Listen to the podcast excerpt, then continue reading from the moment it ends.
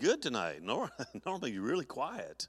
Thank you for being with us online. We're glad that you're here tonight, and we're going to jump right in and get started with our, our, our service tonight. How many have a need tonight? You'll just signify by lifting your hand. If you're online tonight, if you'll comment, we want to pray with you as well.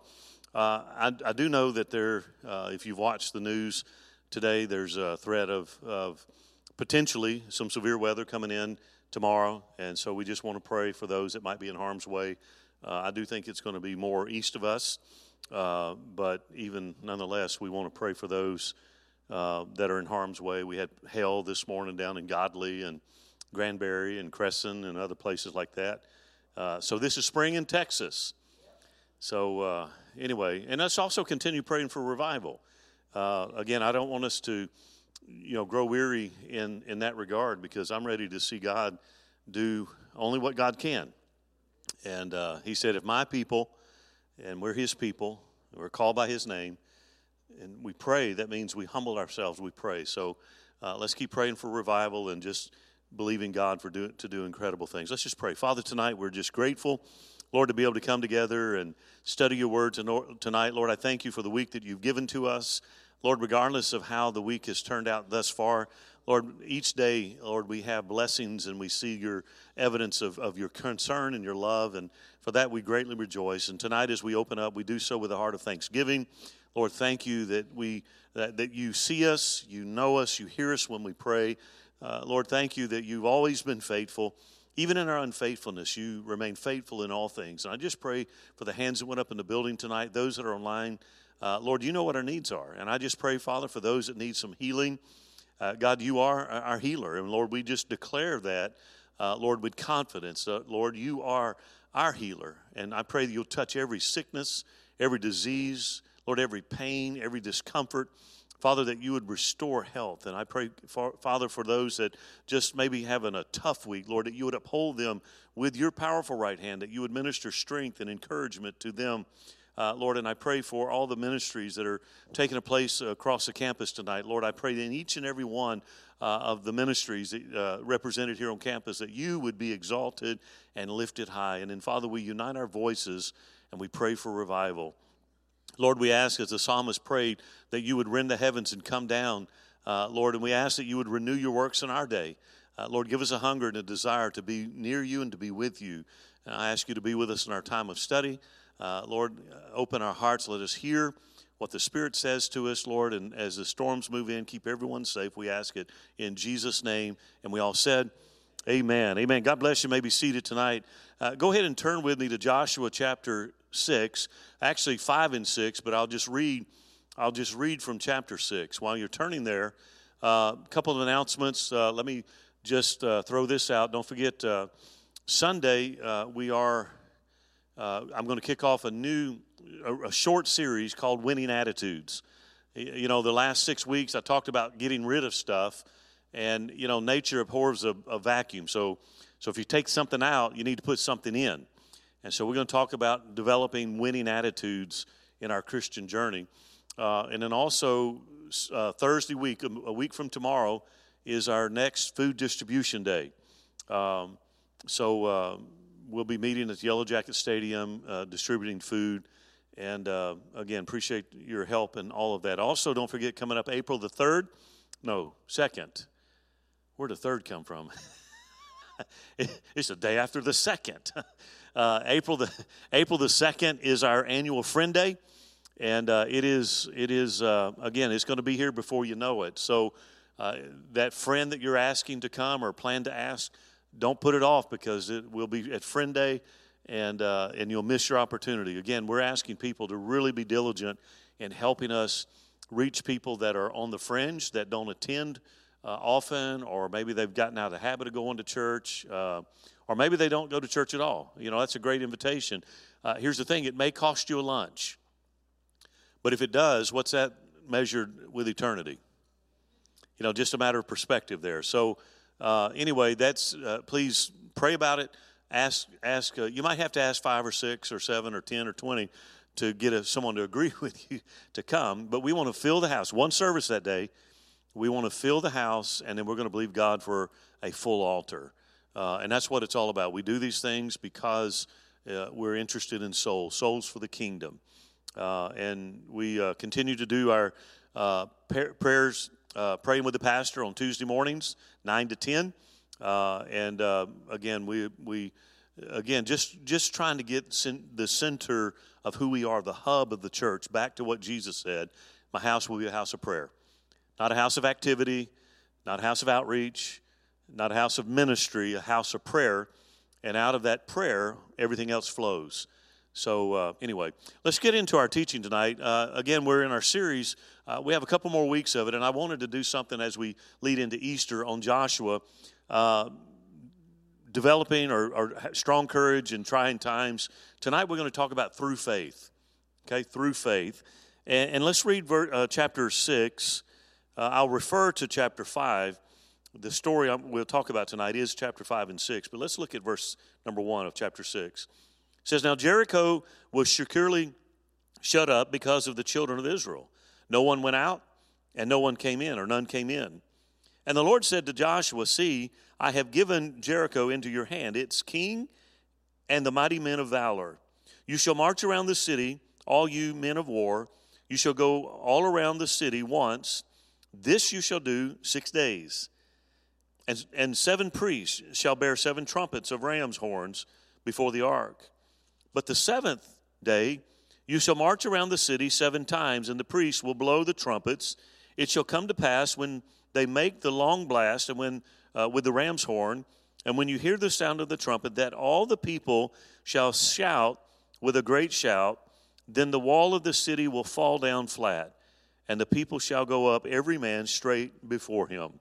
May the Lord add his blessing to his word tonight. I love the story. I know I said this every week, but I love the story of Joshua.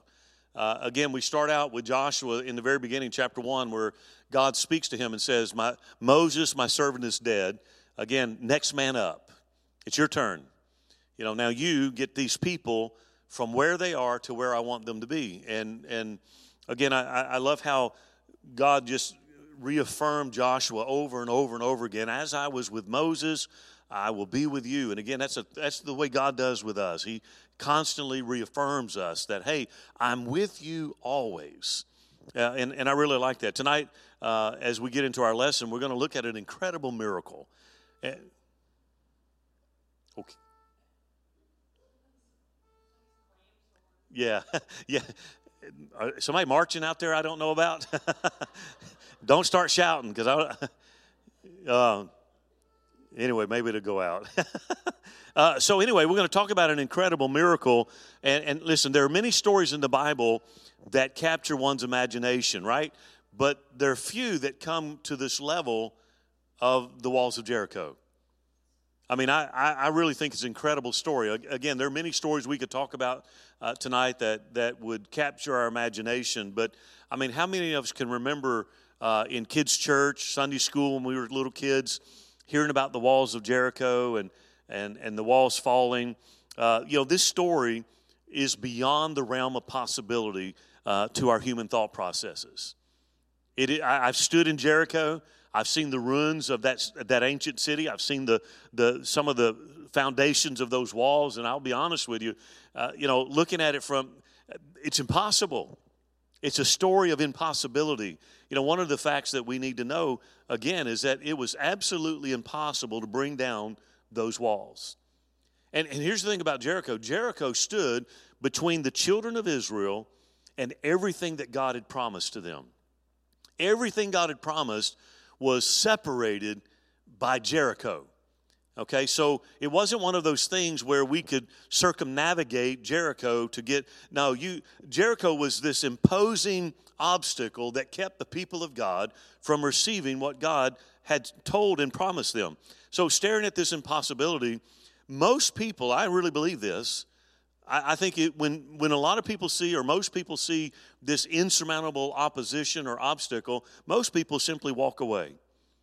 You know, I mean, it's kind of like what the what's the old saying? You got to know when to hold them and when to fold them, and when to walk away and when to run. you know, I mean, when you're looking at a, an imposing obstacle like that, sometimes you just got to fold them up and just leave. But that's not what happened. You know, God's people won a tremendous victory that day. So, how did it happen? Uh, Hebrews, uh, you know, so we can sit here and speculate. How did it happen? How did the walls of Jericho fall down? Well, Hebrews 11, uh, 11.30 gives us the answer. It just simply says, by faith. Think about it. Everybody wants to try to find out what brought the walls down, and Hebrews gives the answer, just simply says, by faith. That's all. That's all it says. By faith, the walls of Jericho fell. So let's dig into the story uh, tonight. In our time, we'll, we'll talk about five steps that led to this incredible miracle. Now, these steps are principles that reveal how God works with his people. So, number one, the first principle is learning who's in charge. You know, they, they, they, there's a saying in, in leadership that says it's amazing what can be done when you're not concerned about who gets the credit. And, and I think there's a lot of truth to that. If people come together for a common cause and a common goal, and they're not worried about who's going to get the accolades at the end of the, the, the, the process, then imagine how much can be done. I, I, I think about Nimrod, I think back to the Tower of Babel and, and how that they came together to build this tower of rebellion is what it was this tower of rebellion. And and god looked down and saw what was happening. You remember what he said? He said if we don't do if i don't do something then there's nothing that cannot they cannot do if they put their mind to it there's not anything that can't be done if people come together uh, and and so um, so we got to learn who's in charge Near the end of Joshua 5, and I didn't read it, but you can read it later, there's a strange encounter. In fact, verse 13 of chapter 5, here's what it says. Now, when Joshua was near Jericho, he looked up and he saw a man standing in front of him with a drawn sword in his hand. Joshua went up to him and asked, Are you for us or for our enemies? You know, Jerry Clower would say, You for us or against us? You for us or against us? You know, that's an honest question. You know, Joshua's like, hey, man, which side are you on? Whose side are you on? President Lincoln was asked one time if he thought God was on the Union side in the Civil War. President Lincoln wisely said, Sir, my concern is not whether God is on our side. My greatest concern is to be on God's side, for God is always right. End quote. I think there's a little wisdom there, right? You know, Joshua asked this question, and this person that he's talking to responds and says, Neither. Verses 14 and 15. He said, Neither.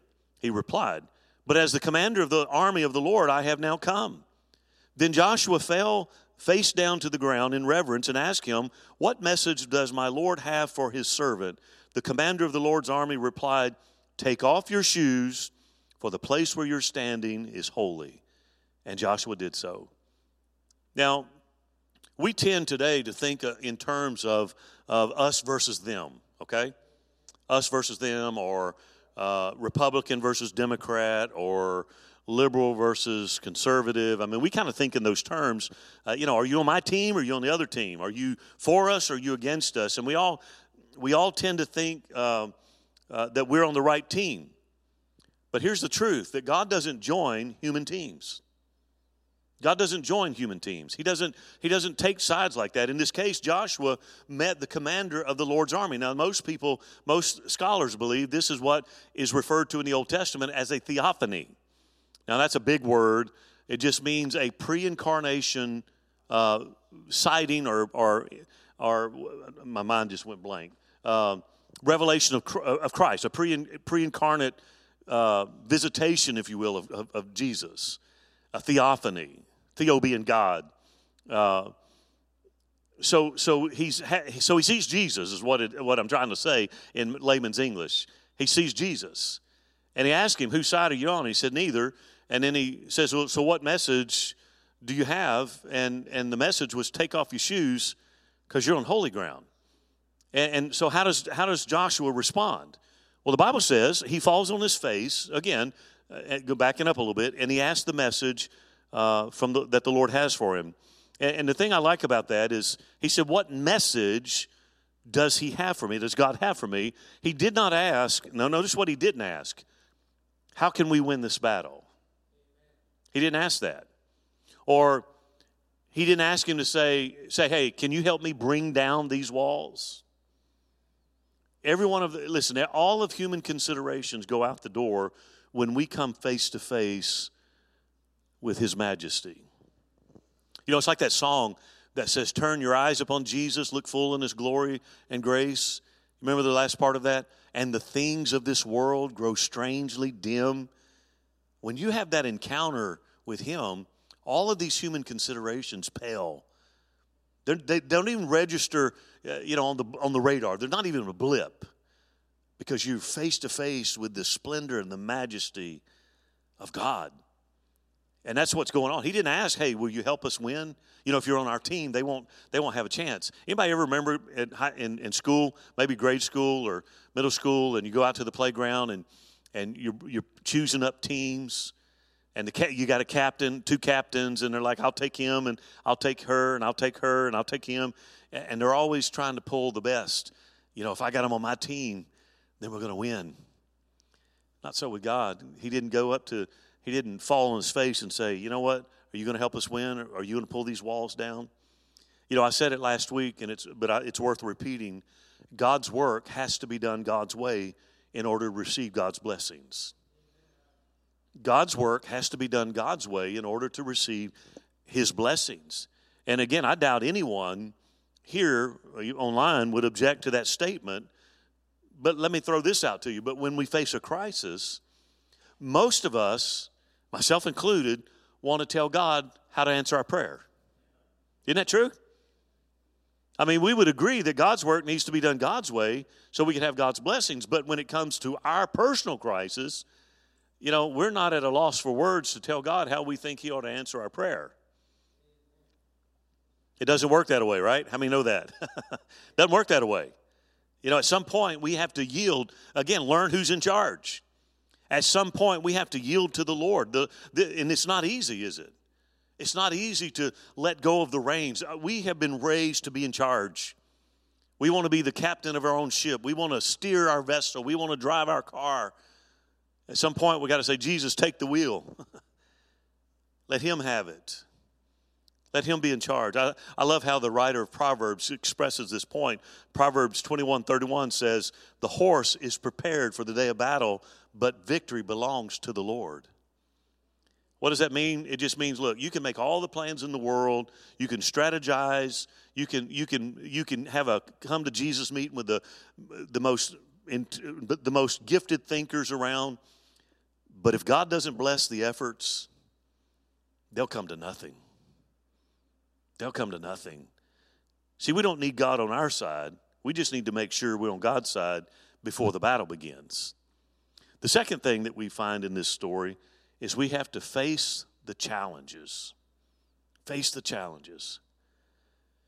We stayed uh, this last time in Israel, we stayed in Jerusalem. There's a really nice hotel there. And, and I didn't know this, but, uh, but Jericho is Palestinian territory. So you actually have to cross. It's, it's kind of weird to think about. You're in, you're in Israel, but you have to do a border check you, so, so coming into Jerusalem, uh, from Jerusalem, you come down the mountains and, and you're going towards the, the Jordan River, and it's a left turn. I just, I don't know, for some reason I remember that. It's a left turn.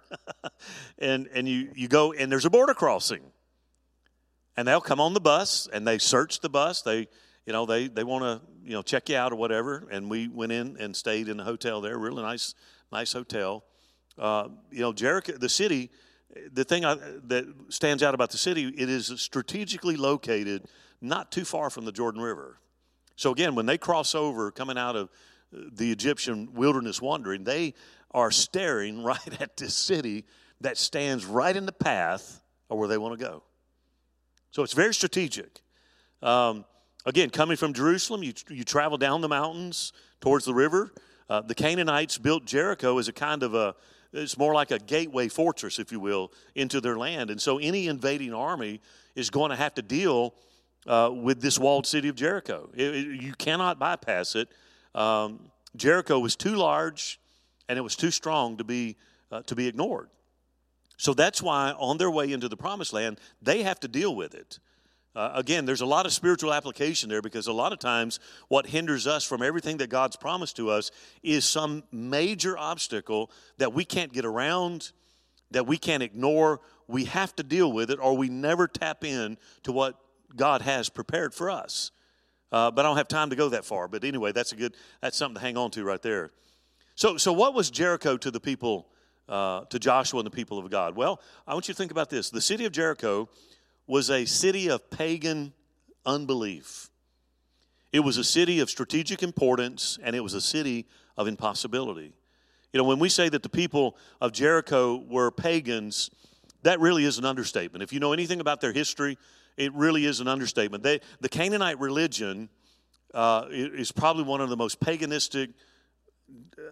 They did unimaginable things. They, uh, which included child sacrifice. Uh, you know, much of the, the the the angst that we have towards abortion. You know, and you hear sometimes people talk about offering the children to Moloch. We still do that today through abortion. That, that was a Canaanite religion. You know, they offered child sacrifice. Uh, they had gross sexual immorality. They actually had temple prostitutes, um, all in their form of worship. It could never coexist with the true worship of God. I know there are people today that get bent out of shape when they when they look at and study Old Testament and they see how God told them. You get in there and you clean every bit of it out. They don't like that. But God understood you cannot, a little leaven leavens the whole bunch. And that religion could not coexist. In fact, they got in trouble because they didn't go in there and clean house like God told them to. You know, it was a thorn in their side all those days because they didn't take care of business. You know, because, and again, this thing, eh, they're, they're not going to coexist. You know, you see these bumper stickers, you know, today of, you know, it has symbols of religion that says coexist. Christianity is not compatible with pagan religions. I, I don't care how they spin it. I, I, remember years ago, a good friend of mine was invited to an ecumenical service, and he asked the organizers if a particular who was all going to be there, and they began to give him a list of names, and and they said we'd like to invite you to come and be a part of it. And he said, I, I can't do that. And they said, Well, why not? We just want to get people of faith together. And he looked at them and he said, Because their Jesus is not my Jesus, and I have no fellowship with darkness. They got offended, by the way, that he would say such a thing. But again, that, that, that's right there. I mean, Canaanite religion and Christianity or Judaism, it could not coexist. It could not. So, so Jericho had to be confronted and defeated. And because, because the walls were so high, in fact, Deuteronomy 9:11, they seem to reach to the sky. The city has to be completely defeated or the Jews would never be safe. Uh, just imagine they did a partial victory and they get on the other side. They would always have to watch their rear guard. There would always be an opportunity. In the last 140 years, archaeologists have done tremendous work of excavating in this ancient city, uh, and it's just amazing. And one of the things they discovered is that with the, the city, the city actually had two walls. Had two walls, had an outer wall and an inner wall, and both of them were built on a slope, making it virtually impregnable by an attacking army. Um, and, and, but here's the thing the road to the promised land ran through Jericho, but that whole city shouted, Impossible. Number three, follow the plan. Follow the plan. So think about it. If we're gonna if we're gonna look at these steps to this mighty miracle, we've got to learn who's in charge. Then we've got to be willing to confront. Listen, we can't defeat what we don't confront. And that's true in just about every area. If, if, if a husband and wife are having conflict or strife in their relationship, you're not going to defeat it if you don't confront it. It's just not going to happen. If, if a person struggles with addiction, they're not going to defeat the addiction if they don't confront the addiction. So we have to face the challenge again. And the third thing is that we've got to follow the plan. Follow the plan, Stan. anyway, there's a. I wanted to break out singing a 70s song there for a minute. Hop on the bus. No, anyway. Follow, follow, the, plan, follow the plan. Again, this, is, this has always been one of my, one of my favorite stories. Uh, and even more, I have to be honest with you, even more after my time in the military because this is an interesting story. you know, I had to learn uh, in my training, I had to learn about tactical mission planning. And there's a lot that goes into to, to warfare, particularly modern warfare. There's a, there's a lot of strategy, there's a lot of uh, uh, tacticians that really do well in planning and executing. Uh, one of my last assignments in Germany, uh, because of some of the restrictions that were in place when, when I was in, uh, we did a lot of base assaults for testing security, uh, forward operating locations, things like that. And, and so I've got a, I got a write up in one of the magazines for this, this uh, strategy that I put in place to attack uh, a forward operating location out in the middle of a, of a cornfield. uh, and I don't have time to tell you about it, but it was cool. Uh, so I had, so I love this story. Again, coming from that background, looking at this story through the lens of a tactician, uh, this is a very odd approach. Okay, I mean that, that, that's all I can say. When you look at the plan, that's a really peculiar plan to attack a city with two walls that reach to the to the sky. Uh, so here, here's the battle plan, okay? Let me give it to you. March around the town once a day for six days, verse number three. March with the Ark of the Covenant in the front, verse four. Put seven priests in front of the ark, verse four. On the seventh day, march around Jericho seven times, verse five. On the seventh day, march around Jericho seven times, verse 5. Have the priests blow the ram's horn as they march, Again, verse 5. On the seventh time around, uh, on the seventh day, have the people shout. Verse 5. When the people shout, notice what he said. When the people shout, the walls will come down. Verse 5. When the walls come down, enter the city and conquer it. Verse 5. Now, that's it. That's the battle plan. Odd, right? Joshua added a few other things to it. Verse 10, he instructed the people to be silent as they march around the city. Uh, verse 13, he put soldiers in front of the priests and behind the ark. And again, in verse 13, he had the priests blow the ram's horn or shofar continually. Okay? So at this point, the people had a clear choice, uh, just like us. Every one of us have a, a clear choice. Every, everything that we do every day, we have a choice. Their choice was this either they attempt to take this city following God's instructions, his plan, or they come up with their own plan, and if they do that, they suffer overwhelming defeat. That, that's it. I can either follow his master plan or I can come up with my own plan, but the Bible says the way of a man is not within himself. It is not, for, it is not within a man who walks to determine his path. In other words, we're not smart enough to really, because we don't know what tomorrow holds. So they had a choice, a clear choice. Either follow God's plan, as ridiculous as it sounded, or they had to make up their own plan and hope for the best. To their credit, we're talking about the story because they chose God's plan. Okay? For six days, they marched around one time each day, and then they returned to their camp. On the seventh day, at the end of the seventh time around the city, the priest sounded this long blast of the shofar. The people shouted uh, as loud and as hard as they could. Again, what's the chances of that working, right? Again, the whole plan can be summed up marching, blowing horns, and shouting. That's the plan. I mean, sounds more like a football game than a wartime strategy. But that was God's plan.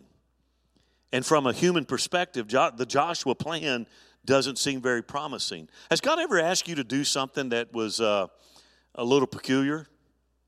Anybody? I mean, God's, has God ever asked you to do something that you didn't understand and yet you stepped out anyway? That's an uncomfortable thing. I remember I was new to the district uh, back in the early 90s. It was probably well, I was pastoring here, so it may, may have been 94, 95 uh, time frame. I was at district council. It was held at the uh, Calvary Temple when it used to be J. Don George there on, on uh, 183 and Beltline Road. Massive church there. You go by there now, and you got TBN on on the uh, east side of them, and they're still the church is still there. And it's a big building, two balconies, huge building. And we're I'm new to the area. I don't know anybody. Uh, I'd met the superintendent Brother DeBose and uh, Brother uh, Durwood DeBose, and that's about it. And I'm sitting there in this district council meeting and we're, you know, we're having services and we're praying at the end. And I felt like the Lord, I felt the Lord impress upon me that I needed to say something. That, that, that he was wanting to do a miracle that night. There was somebody that needed a miracle and he wanted me to go up. And I'm thinking, you know, I'm like, you know, I got these TV cameras all over the place and this is big building. And, and I'm like, who, who am I? I mean, you know, you ever struggle with those things? I, you know, and I'm, I'm, I'm struggling. I'm like, uh, have somebody else do it that's more known, you know? I mean, I'm, I'm nobody, you know, but how many know when God tells you to do something, you just, so I'm there and I'm, I'm getting uncomfortable, more uncomfortable, more uncomfortable. And I thought, okay. So I finally go up, you know, we're, we're, there's altar, the altar time, people are praying. And I just walk up on stage, this big building, and I find Brother DeBose and I, I, I pull him to me and I said, God, God, wants me to say something. And I said, I'm sorry. I, I, I don't know what the protocol is for this. I said, this is, I, I'm, I'm new. And he said, you know what, here. And he shoves the microphone in my face. And the word that night was there was a lady there that had just, uh, uh had uh, recently been di- diagnosed with cancer. And that God was going to heal. And I don't, I don't, I don't do stuff like that. And God was going to heal her. And I said, I, I, I, don't know who this is for, and I don't, I, am very uncomfortable. I said, but I'm going to be obedient. I said, there's somebody here, you're recently diagnosed with cancer, and, and God wants to heal you. Well, apparently everybody else knew about it.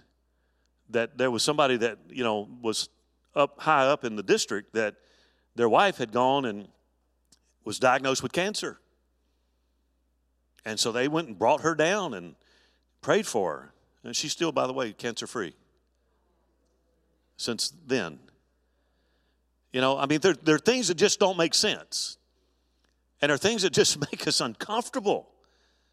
Joshua plan is an uncomfortable plan. I mean, what in the world? We're, we're out here as an army. We're going to take down this city, and we're going to do it by walking around and keeping our mouth shut? How's that work? I mean, how exactly will that bring the walls down? I mean, what would, uh, think about this. What would happen if we went to the Great Wall of China and tried this strategy? Of course, number one, that'd be a really long walk. you know, I think 1,600 miles or something like that. I mean, what would happen if we got on the Great Wall of China, started shouting, blowing ram's horns? You know what? I tell you what would happen. You'd probably be arrested and, and committed to an institution. But the story's not over, okay? Remember the promise. Number four. Remember the promise. This, this, this is something you gra- we can grab hold of here tonight. How were they able to do that, as ridiculous as it sounds? They remembered the promise. What gave the people hope of taking Jericho? Well, the answer is really simple.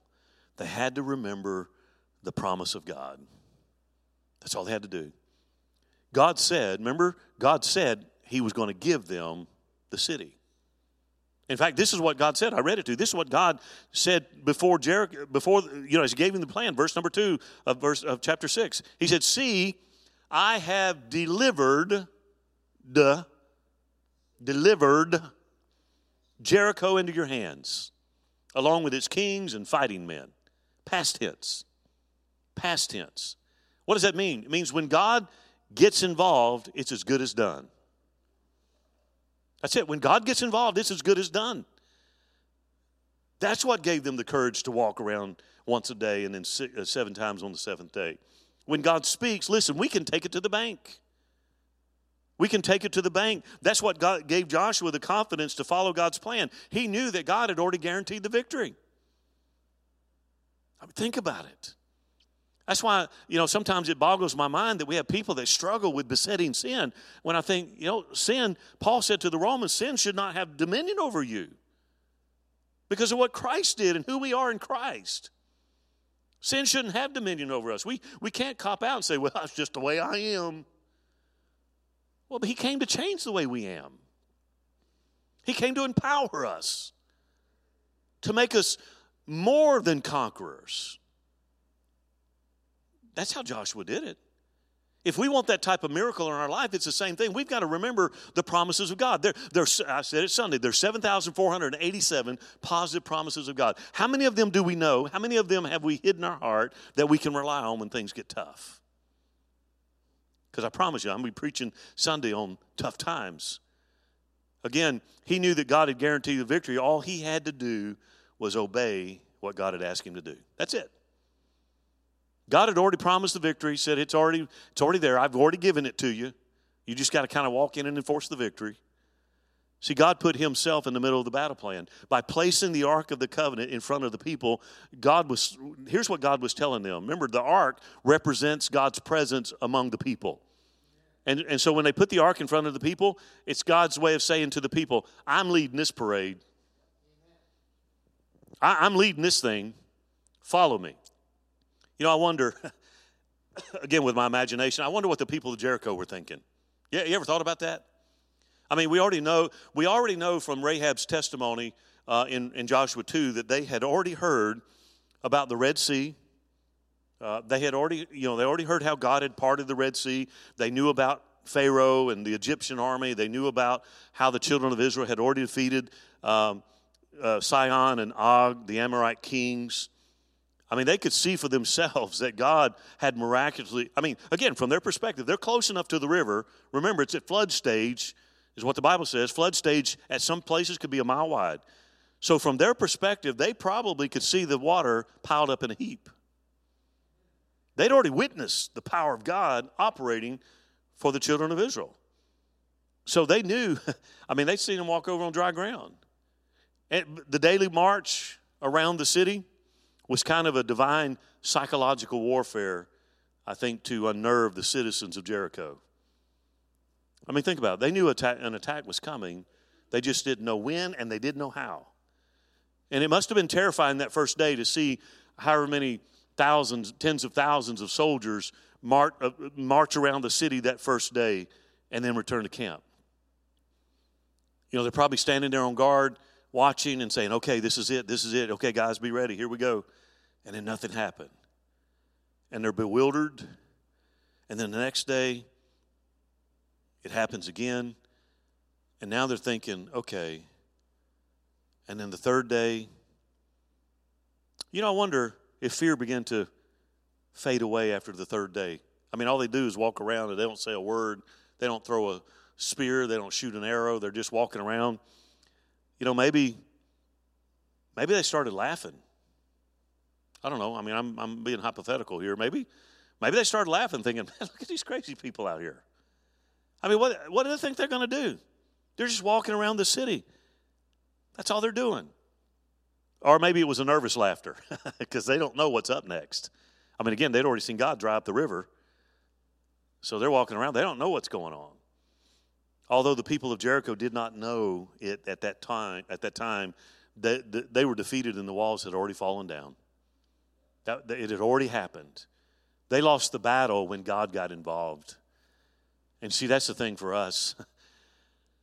The enemy holds nothing against us because he's involved. No weapon formed against us will prosper. Resist him and he must flee. He's already involved. I don't have to be a doormat. I don't have to lay down for the devil. He's, he's already a defeated foe. I read the back of the book. I love that old saying when the devil comes and reminds you of your past, Remind him of his future. we already read the book. We win. There's not a great battle that will unfold someday in the future to decide who's going to rule the universe. That's already been decided before the foundations of the world. It's already been decided.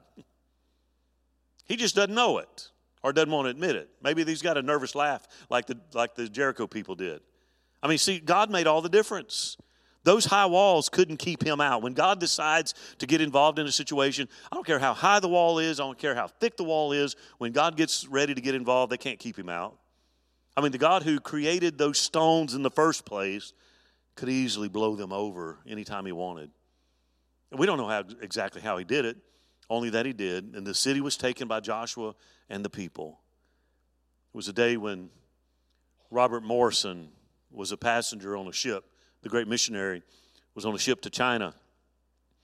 And history records that Robert Morrison was the first Protestant missionary to go to China. One day, the captain of the ship asked him, rather, you know, asked him in kind of a disparaging way. Here's what he asked him: he said, "What do you think you're going to do? Convert China?" You know, kind of a sarcastic, prodding question.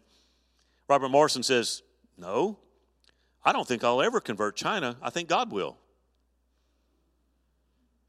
That's the faith that brought down the walls of Jericho right there. How am I going to take the city? I'm not, but He is. I mean, think about it. How am I? How are we going to defeat those things that are pressing in our life? We're not. He will, though. What did the Bible say? The battle doesn't belong to us. I'm not going to do it. He will. But we do have a part to play, and that's the last point here, number five. Never give up. Never give up. Listen, they're, they're just don't don't ever give up. Anybody well, I mean, I'm talking to mostly an older crowd tonight. You know, we, we got a generation of pansies coming up today that have never been pushed to do anything. you know, they don't understand what it is to have, you know, somebody said, be like a postage stamp, stick to it until it gets there. and I kind of like that. You know, some we, we we we don't have a lot in this generation. I mean, there's quite there's few that are very you know they're they're they're raised like that, but there are a lot of people today that don't have that intestinal fortitude. Uh, you know, when life knocks them down, to get back up and just keep going. You know, I mean, and I admire people today that that just have that tenacity to just not give up. You know, you hit them once, hit them twice, knock them down, they get back up, and they just keep coming. You know, that's how you that's how you get to that place that you want to be. You know, again, why march around the city six times, six days in a row? Why march seven times on the seventh day? I mean, we would, you know, it would be easy to start questioning that and say, well, I mean, couldn't the walls have fallen on the first day or the fifth day or the third day? Well, the answer is yeah, they could have. I mean, absolutely, they could have. They could have fallen any time God desired. So why are they marching? Well, the answer is clear. This is how God operates. This is how he operates. I mean, the Lord could have said, you know what, sit tight. I'll take care of it. He could have rolled up his sleeve. I, I, mentioned this Sunday in the sermon. You know, some during the middle of the storm, God gets up and says, Peace, be still. But on another occasion, sometimes he calms the storm, sometimes he calms us. He gives them the grit to go through it. He could have easily said to the children of Israel, You know what, sit tight. I got this. I, will take care of it. But God normally uses his people to accomplish his purpose. The Old Testament is a great example for us. When, when the Ark of the Covenant was to be transported, David got into trouble because he ignored this fact. But when the Ark, representing the presence of God, was always meant to be borne on the shoulders of men. Matthew 28 says, Go into all the world. What's we're doing? We're carrying the gospel, the represent Christ uh, uh, with us where we go. That, that's it. It's God's method, it's God's way. And God has always used mankind, uh, or, or, his normal plan is to use men. I mean, he can do anything he wants to, right? But God normal his normal plan is to use people in accomplishing his purpose. So even though God caused the walls caused the walls to fall down, the people still had to march. I mean, think about it. They still had to march. They still had to shout. and then when the walls fell down, you know what? They still had to take the city. They still had to fight door to door you know, God did his part, but they still had their part. I think sometimes that's where we get mixed up. You've heard me say this for years and years and years. You know, there's two parts to every miracle. There's God's part and our part. God part, God's part, we can't do. Our part, He won't do. It's as simple as that. I can't do God's part, and He won't do my part. He brought the walls down. Now they had to march in and take over the city. When James, uh, Pastor Bri- uh, Boice, who was a preacher years ago, preached on this passage, and he, he noted that the Lord had given the instructions to Joshua personally. So it was, it was a battle plan given to Joshua, not to the people. So what does it mean? It means that the people only learn to plan one day at a time. They get up today, we're going to walk around the city. So, so think about this. All he told them on day one was this march around the city and keep your mouth shut. That was the plan. Now, again, I, I would imagine there were some people perplexed by that, right? I imagine them saying, uh, What's the plan again? Joshua said, Tomorrow we'll do the same thing again. In this case, faith meant marching in total silence around the city day after day. And again, I, I, I, try to imagine that scene. It's the longest parade you've ever seen. First, you have soldiers and you have priests, and you, they're blowing trumpets, and the priests with the ark, and then you have the soldiers and thousands of armed men marching in total silence around the city. In the circles the city, they go back to camp. Get up the next day, they do the same thing, and they go back to camp. He goes on and he remarks this, and I, and I like this. Dr. Boice says, partial obedience is never enough. Partial obedience is never enough. I mean, think about it. what if the Jews had said, you know what?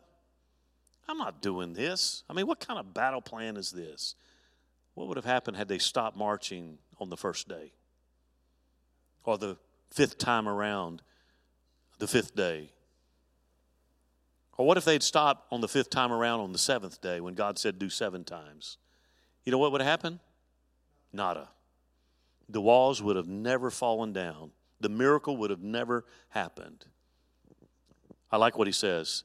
There's only, there, not only is there no substitute for obedience to God, there is no substitute for obedience in all particulars to the very end. And when God does not act as quickly as we think we should, or he should, or in precisely the way we are convinced he should act, we are still not justified in pulling back or adopting an alternative procedure. It was only when the people had obeyed God faithfully that victory came and the walls tumbled down. Did you get that? It wasn't okay for them to just kind of halfway do go around it and, and say, you know what, I think we can come up with a better way and step back. That wasn't okay. I think the same is true for us. It's not okay for us to make up our own rules when we feel like God's delay, you know, like, uh, you ever going to show up? You ever going to do anything? And we get antsy. Anybody get antsy? we get antsy, we get rushed, and we start trying to cut corners and open doors that are not open, and we try to shut doors that we can't shut. It, we don't have that right to step back and say, okay, I'll take the reins and finish it out. Obedience is to the very end. On the seventh day, the army marched around Jericho seven times. Verse 20 says, When the trumpet sounded, the army shouted, and, all, and the sound of the trumpet, when the men gave a loud shout, the wall collapsed. So everyone charged in, straight in and they took the city. That's how faith works. Were there some doubters? Oh, I imagine so. Human nature's always been the same. Were there some critics? Without a doubt. Without a doubt. Listen, complaining seems to be part of the human nature. It's not a spiritual gift, by the way. it's not a spiritual gift. Complaining is not. But it does seem to be part of human nature. You know, the, these are real people who are traipsing around in the heat day after day. It's hot, it's dusty. Uh, it's so so you got to understand that Jericho sits in that valley. Uh, so so the Dead Sea is 1,400 feet below sea level, lowest spot on earth. They produce fruit over there that you can't even begin to imagine, and the reason is is the oxygen concentration at that place on earth is greater than any other place on the planet. It's rich in oxygen.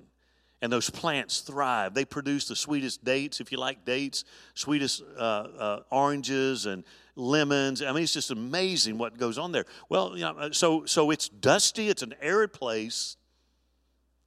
They're tramps. They're traipsing around, tramping around day after day in the heat, and, and it's just frustrating. But you know what? They did it. When they took that step of faith, God honored it, and the walls of Jericho fell down.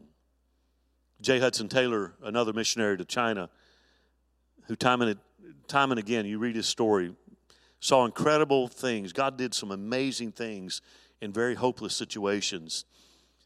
And he one time was reflecting on all that God had done. And here's what he said He said, You know, there are three stages in any great task undertaken for God impossible, difficult, done. Isn't that good? Impossible, difficult, done. That's how it works. So, as we kind of bring this in tonight, here's one thing that we learn when we start doing anything for the Lord it won't be easy as we think. It won't be as easy as we think. You know, it's not hard to see why we have unrealistic expectations. I mean, right? After all, when we work for God, our motives are to, you know, we we got to be careful with that. What we thought would take a week takes a month. Sometimes those months turn into years, right? Enthusiasm lags. We get stuck in the mud. If we're not careful, remember when Nehemiah went to build the wall? Nehemiah goes back to build the wall, gets rallies the troops. And as they just get the headwind and they're starting to really grind it out, they got tired. The naysayers began to speak. The critics came from out of the woodwork. It happens. Whenever we start out to do something for God, it's not going to be as easy as we think. But if we walk in obedience to His plan, He's already got it laid out. See, that's the thing. I mean, could, could, could the Lord, have, could God have done it another way? Well, sure. You know, and sometimes He does. Sometimes He steps in and it is a divine intervention in the, in the ordinaries of our lives. But, but He does that sometimes, but oftentimes it's just through the, the sweat of our brow and the struggles that we have. He takes us to where He wants us to be. Sooner or later, listen, as I close, sooner or later, every one of us will end up facing a wall of impossibility. If you've not had one yet, it's coming. The bad news is it's really, really, really impossible. But the good news is God always loves to start with an impossibility. He always loves starting with the impossibility. See, the world shouts impossible. Jericho shouted impossible. God said, not so. See, when God wants to do something big, He starts with something very small. When He wants to do the miraculous, He starts with something impossible. You know, as a human being, I'd rather start with the I'd rather start with the big and go from there, right? you know, I want to start there. But not with God. He starts with the impossible and he turns it into a reality. Those walls would not, could not have come down had God not stepped in and got involved. So the real battle of Jericho was not with the Canaanites. You do understand that, right? The real battle was not with the Canaanites. The real battle was in the hearts of God's people. That's where the real battle was. Would they believe? Would they believe? Would they trust God and what He had said? Isn't that a struggle for each of us as I close? Isn't that a daily struggle? We go to the doctor and we get a report that we don't like. Immediately, we're faced with a challenge. Do I believe the report of the Lord? It's like the old, I think Ron Kenoly used to sing that song. Whose report will you believe? We're, we're hit with it. The battle wasn't with the Canaanites, the victory had already been won. The battle was with the hearts of the people. Would they believe what God had said? Would they risk public humiliation if the walls didn't come down? You know, I think back to that time so many years ago stepping up on a stage in front of people that I had never seen before, didn't know very many of them at all, and, and knees knocking together and scared to death. Sometimes you just got to take a risk. Risk humiliation. What if the walls didn't come down? I mean, would they do what seemed absurd in order for God to do the impossible? They did. Again, Hebrews 11:30 says, the walls fell by faith. That's it. How, how will you and I face and conquer our own walls of impossibility? By faith. That's it. By faith. And if, and, and if you move out of chapter 11 in Hebrews and you go to chapter 12, verse 2 says this looking to Jesus, the author and the finisher one translation says, the founder and perfecter of our faith. That's where it is. Where do we find that faith?